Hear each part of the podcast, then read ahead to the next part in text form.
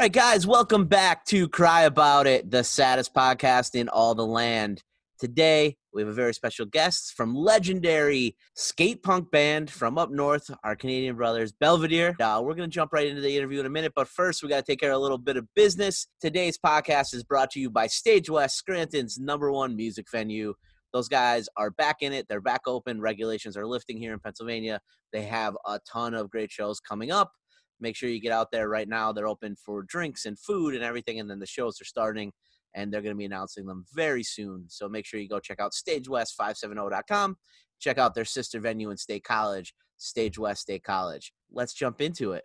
First of all, thank you very much for joining us. Thanks for having me, Joe. I don't know how much you know about the podcast. We're based on sad music, emo, and pop punk, but also we've had a couple guests in the kind of the skate punk lane, and our fans have really enjoyed it. So I'm very excited to have you here. Thank you. No, that's awesome. I'm excited to hear that you're from Pennsylvania, because that was a good spot for us. We used to tour PA quite a bit back in the early 2000s. So it's good to meet you. Belvedere's always been a name that I've been super aware of. I've definitely seen you guys a couple times on some other shows. And it's like, I want to say the first time I heard the name was probably around like 2001, 2000 Warped Tour. Yeah, 2001 we did Pittsburgh, and we did Camden, New Jersey.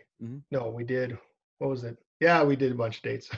Yeah, it's blurry, but I know we did Pittsburgh, and I know we did one right in the Philly border there. I don't think it was right in Philadelphia. I think it, yeah, I can't remember exactly, but yeah. And then, yeah, that was kind of like the first of quite a few times back to PA after that. What was it like in the early days? So like we're probably similar age. I kind of got into this genre of music like my sophomore year of high school. So probably right around 2001, right?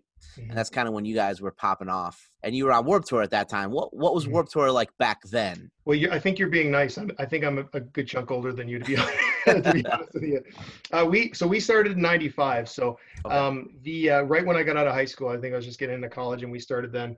And yeah, we didn't really have a lot of hopes or dreams for anything, really. We just thought we'd play some shows, and then the circle kind of got bigger and bigger. The more shows that we did on the weekends. Started touring the States in 97 or 98, and mostly just like basement shows and whoever would have us.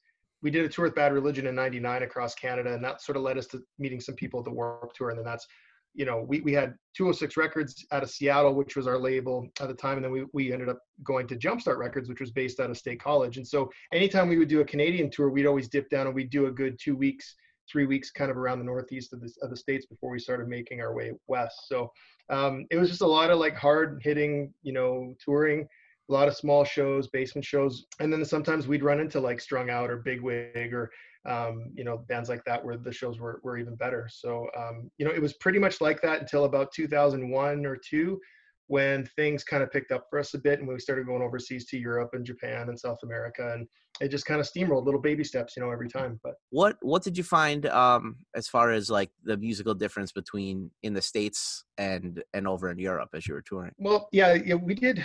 I think it was our third time over with going to Europe, where we got on Groezrock, and the first time we did, we went over with Satanic Surfers. We had done a tour with Canada, made friends with them, and they brought us over for 9 shows. And then, in the meantime, our label here had some friends in Switzerland and hooked us up with a couple of No Use for a Name and Pulley shows. Well, then that led us to being friends with those bands. And then Pulley took us over a year later, and then we were able to headline sort of after that. And then followed up with a Mad Caddies tour. So it's just like kind of like step, step, step. And, every time we went over there, it was really great. Like, I love touring the States, but Europe is kind of on its own level, and I know you probably hear a lot of American bands as well as Canadian bands saying, Europe's where it's at. And there's so many people there, but they have such a healthy music scene because, you're allowed to have all these outdoor festivals. Every week there's a festival, for 6 months of the year in every country. So there's a really good, and, obviously drinking laws are different and stuff. Basically, if you're over 15, nobody cares if you have a beer in your hand. So it's like parents are bringing their kids to the show. So you always have this kind of influx of younger kids coming into the scene that are listening to punk and hardcore metal and stuff like that. So, we definitely have festivals like that in the States and Canada, but it's just so, prolific over there. So they're very supportive, and it's super great to tour there. You mentioned the Mad Caddies. That was one on my list. That and I also saw you guys toured with NoFX at one point too, or did some shows with them, right? We did some shows with them, yeah. Actually, somewhat recently, about 3 or 4 years ago. I always find it interesting because there's touring as far as the Canadian bands coming across to the United States, right? When you're touring in contrast to Canada and the United States, is it are you doing a lot of just Canadian tours, or are you usually coming across and doing some dates in the U.S. as well? Well, first off, you know, back when we were younger, you're right, you could get across with a driver's license, but right. You still, as a band, needed to have a work permit, right. And that's the real sticking point why you're not seeing bands from Canada come down as frequently. You know, maybe you could get before 2001, you could maybe get you know, you could do a little recording contract and record in the States, you know, and nobody, you know, as long as you didn't have any merch, nobody gave you a hard time, but. We've been getting P2 visas since pretty much 2000. You know, it's expensive. It's thousands of dollars because you have to join a musicians union. You got to pay for Homeland Security to get a permit from them. And of course, they're always late. So then you got to pay an extra $1,000 for, you know, a rush. And so it can be really tedious. And, you know, for bands that are playing bigger venues, then they withhold a bunch of money from you for foreign artist tax. So, you know, this is stuff that a lot of people don't know. And they ask me all the time, like, how come you don't tour the States that much? It's because it's actually easier for me to tour Russia than it is to tour the States. Right. It's cheaper for me to tour Europe than it is to tour the States. And that's unfortunate because we have a lot of fans down there and we love touring the States. But for the last probably 10 years, because of kids and all this stuff, we can only go away for 4 or 5 dates. So it's really hard to make, you know, recoup all that. And you'll find that with a lot of Canadian bands, unless they can go for a couple weeks or a month, it's pretty tough to do that. That is changing for us now because we are more of a full-time band. And once we get over all these Europe stuff that we have to make up, then we're coming back down to the States for the first time in 15 years. So the end of 2022, you'll see us down there again, which I'm super excited about. We're excited to have you. And that's, I've been hearing that a lot. I work with We Are Sharks and I do a lot of shows with them. Yeah. They kind of told me the same thing that it's yeah. You're a promoter. You get it, right? Like yeah, 100%. It's a bit tricky, but you know, that being said, it is a little easier to tour the States in terms of distance because, you know, we've got a 10th of the population in a massive country. So, you know, we do a lot of 8 to 10 hour drives, which totally licks. So, you know, doing those nice little 2-3 hours in the States is pretty awesome. To hear you say, like, you haven't been in the United States in 15 years, I think it speaks to how prolific the band's career is. There's not a lot of bands, especially in this scene, that started in 99 and are still out here doing it. What's kept you going all this time? I think just, you know, I've been in the punk scene for a long time, and I think it was the end of 94, early 95 when we started. I started as I actually started a record label, and I was putting out bands, and I thought I was just going to be the person behind the bands. And then I started playing, and it was just like a switch went off. You know, it was like, this is what I want to do. And now, you know, between Belvedere and This Is a Standoff and my acoustic stuff, I think I'm hitting close to 2,000 or more than 2,000 shows. It does not get old for me. And I don't know if I'm just lucky that way or I just haven't been jaded like some others I've seen have, but it's still a trip to be from a small city in Canada and to play places like Italy and, you know, South America, and people not only know your music, but have been, you know, following you for 20 years. It's an amazing feeling, and there's no better, I don't want to say a job because it doesn't feel like a job, but there's no better thing I could be doing, you know, than that. And you guys took like a 7-year hiatus, right? How'd it feel after that kind of break to get back into the Belvedere stuff? It felt good because it was awful to break up. And it wasn't going to be a hiatus. We were splitting up. I went and worked on houses for a while, and I was doing construction, and I hated it. And pretty quickly I started This Is a Standoff with my buddy John and Graham, who was the drummer at Belvedere. Yeah, let's just do this part-time. This will be fun, you know? And then we ended up doing like pretty full-time. We went to Europe, you know, 12 times and put out 3 records. And so that's what I did in the break between Belvedere and This Is a Standoff, and between when Belvedere broke up and when we got back together again. And then when we got back together again, it was just such a trip, and everybody had gotten older and had kids and all this stuff, and your perspective changes a bit. And maybe some of the things that, you know, contributed to us splitting up really aren't that, you know, you found that they weren't as important. I have a 19-month-old now, and even with promoting shows, I'm a lot more selective, right? Like, yeah. How does the perspective change there? Like, what's it like? I don't know how old your kids are, but I have a little brother, and I always laughed. Like, I owned a music venue for a while, 1,000-person music venue, huge bands, everything. Never impressed him an inch, right? Like, he did not think I was cool at all. He still thought I was like his lame older brother. Your kids think it's cool that like dad's in a rock band and stuff? Yeah, I have one kid. He's my son Brody. He's 5, almost 6. And he's at that point now, I'm noticing, where things are a little cooler. Like, he went to Europe with mom and grandma when he was about a year and a half. So he won't remember this, but basically they came and watched us play on main stage at Groezrock. I'm holding him up there during line check, and there's 10,000 people out there, and he's kind of like, you know, what up? You know, what's up with this? Yeah. And, you know, but it was such a great, you know, time. And I was really hoping that as time goes on here, we'll be able to do more of that. You know, I really want to bring him to Japan, and I want him to come back to Europe. And so he's really, I can tell, like I did this sort of guest spot on Punk Rock Factory. They did a Disney album. And so I was singing this Moana song, and like Rody from Protest the Hero. And I think kind of since then, it's kind of like turned a corner, you know, it's like, oh, dad does some fun stuff every once in a while. So, right. You know, we were out there skateboarding, and he wanted to listen to Raised Fist, you know, and I was just like, wow, my fight, you know, it was awesome. Right. He's starting to kind of get the bands a little bit, and, you know, he likes the instruments, and he's starting to play it, and he's like, I want to play in a band too. And so it's, yeah, it's special. That's pretty cool. Yeah. We're at the point now where we kind of just like differentiate songs, and like, he'll nod his head to some stuff, which I think is kind of neat. He likes the Menzingers, strangely enough, which is that's cool. So, yeah. So Bad Religion was like the first band he sort of like got it a little bit, you know, like he was three. Yeah. I remember this, and I was playing, you know, we're always playing music and stuff. And yeah, Bad Religion was just sort of like, it was melodic, and it was pretty straightforward, and he just kind of like rocked, and he just was just rocking to it. It was super cool. Cool. And the other guys in the band, they have kids too at this point then? You know, actually a couple of the guys left in the last couple of years. And so, you know, partially because of that, just kind of hit that 40 wall, and, you know, family first. Right. So it's not for everyone, but no, I'm the only one with kids now. So everyone's got a couple younger guys, and everybody's pretty gung ho on going for it here this year. You're putting new music out now. What has changed for you writing a song? Have you seen that what you're writing about is different? The message you want to put into music different? Obviously everybody's shaped by life. What from your perspective has changed in your writing since then?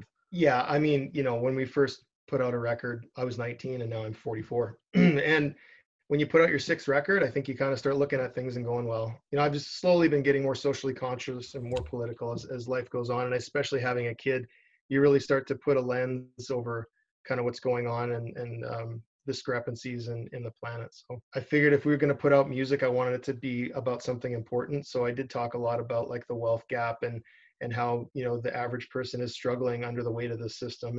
And, you know, that theme runs throughout it. It's not every song's about that, but I did try to shine a light on it. That's super interesting, especially coming from somebody from Canada, that there's still the same thing going on up there. I think people in America like have this like strange idea, you know, just because they hear socialized medicine, everything up there is so different. But you guys are you know, middle class, feeling it the same as us over here, right? Yeah, you know, we do have socialized medicine to a point. It's not full, and not everybody's treated equal up here. And so that it's something I want very much for people down south, and a lot of my friends as well, because in many places in Western, you know, the rest of the world, we do have that. It's not just in Canada, it's all over Europe and, you know, Australia and New Zealand. And it just, everyone, you kind of beat your head a little bit, kind of going like, why can't this happen down where you are? You know, we do talk about, you know, like I say, sort of the wealth gap, which is in Canada and which is everywhere. Right. And, you know, especially when you get into other places around the world, in South America and Africa and Asia, where people are really, you know, have it tough. And, you know, it's something that I think we need to continue talking about as a band, that, you know, a punk band, that I think it's important. And this, we can completely go past it, because it's a little bit heavier topic, but Canada's been in the news down here a lot in the last 2 weeks for the not for good stuff, the schools. Yeah, it's terrible. I forget the exact name. Residential schools. The residential schools, right? Yeah, that was up until the 80s, I think, right? That was going on, right? Yeah, 96 was when they closed the last one. So how terrible is that? That, you know, I was in college and this was still going on. And like many Canadians, we didn't grow up learning about this stuff, or if we did, it was really glossed over. And oh, you know, it was just like, you know, we were trying to help people, like it. Yeah.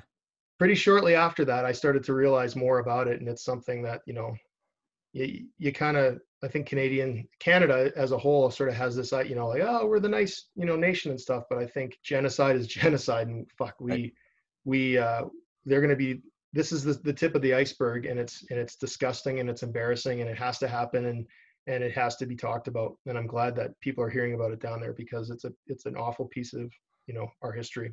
Yeah, I mean, and obviously we down here have our many of our skeletons in our closets, right? To say, yeah. to say the least, like the yeah. closet's overflowing. But that, like you said, I mean, we don't. They don't teach us much Canadian history, right? Like yeah. learn about some fights on the Great Lakes and the French and Indian War is like what we right. get. Like that like completely took me by shock, right? Like it just wasn't the pop culture picture of what I expected. But I guess everybody has their own demons, right?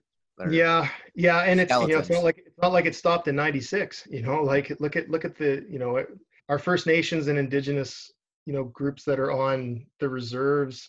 And there's still people being kidnapped, and Indigenous women are going missing. And this didn't all just end in '96. And even you just saying the term Indian, that's so right. foreign to me, because we don't call people that here, you know, like, yeah. and but it's much more prevalent in the States. So, you know, yeah. it's a topic of conversation that, like, I grew up right. with that term. Yeah, so I definitely grew up with it and very conscious not to say it, but like drilled into my head, like that's the name of that yeah. specific war. That we like that's like seventh grade, right? You learn about that war. They're not from India. For sure. No, 100% Native Americans. Yeah. We call them Native Americans, 100%. Yeah, but it's just and I'm not saying anything. Oh no, 100%. Yeah. I'm just bringing it up, but you know, it shows 100%. You like how much it's still ingrained in our system, and yep. yeah, it's messed up, and it's, you know, like I say, it's the tip of the iceberg. Like there's been 5 or 6 schools already that, you know, they're already finding more kids and stuff, and like how it breaks my heart. It's crazy. Absolutely crazy. We'll move on to something a little bit less heavy here. Close it out. Sorry about that. No, that's okay. Give us a rundown of what the rest of 2021 or into 2022 looks like for the band. So, yeah, we have about 100 shows to make up in Europe and Canada. And so we're going to be hopefully doing that at the tail end of 2021 here and into 2022, probably up to next summer. And then after that, we're going to take a swing. I think fall of 2022, we're going to add on some stuff. I want to go back to Mexico, or I want to go to Mexico for the first time. I want to go back to the States.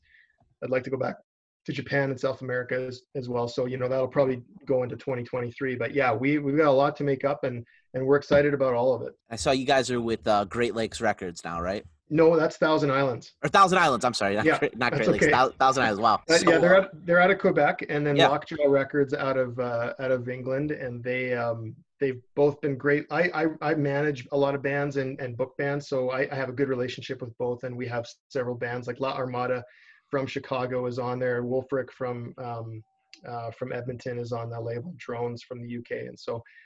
in addition to a ton of bands that I book from the States too. So there's a great relationship. Chaser is on Thousand Islands up there as well. So it's a great scene, and they're good people, and they work really hard. Super excited to hopefully see you guys when you come to the States. So, you know, I know who to call now when we're coming down to Pennsylvania. So yeah, swinging through the eastern half. Like, let me know. We'll make something happen. That sounds good, man. It's nice to meet you. Drop the socials real quick so that everybody can check you guys out. Social. I think it's BelvederePunkRock.com, or on Facebook it's facebook.com/Belvedere669. You guys on TikTok yet?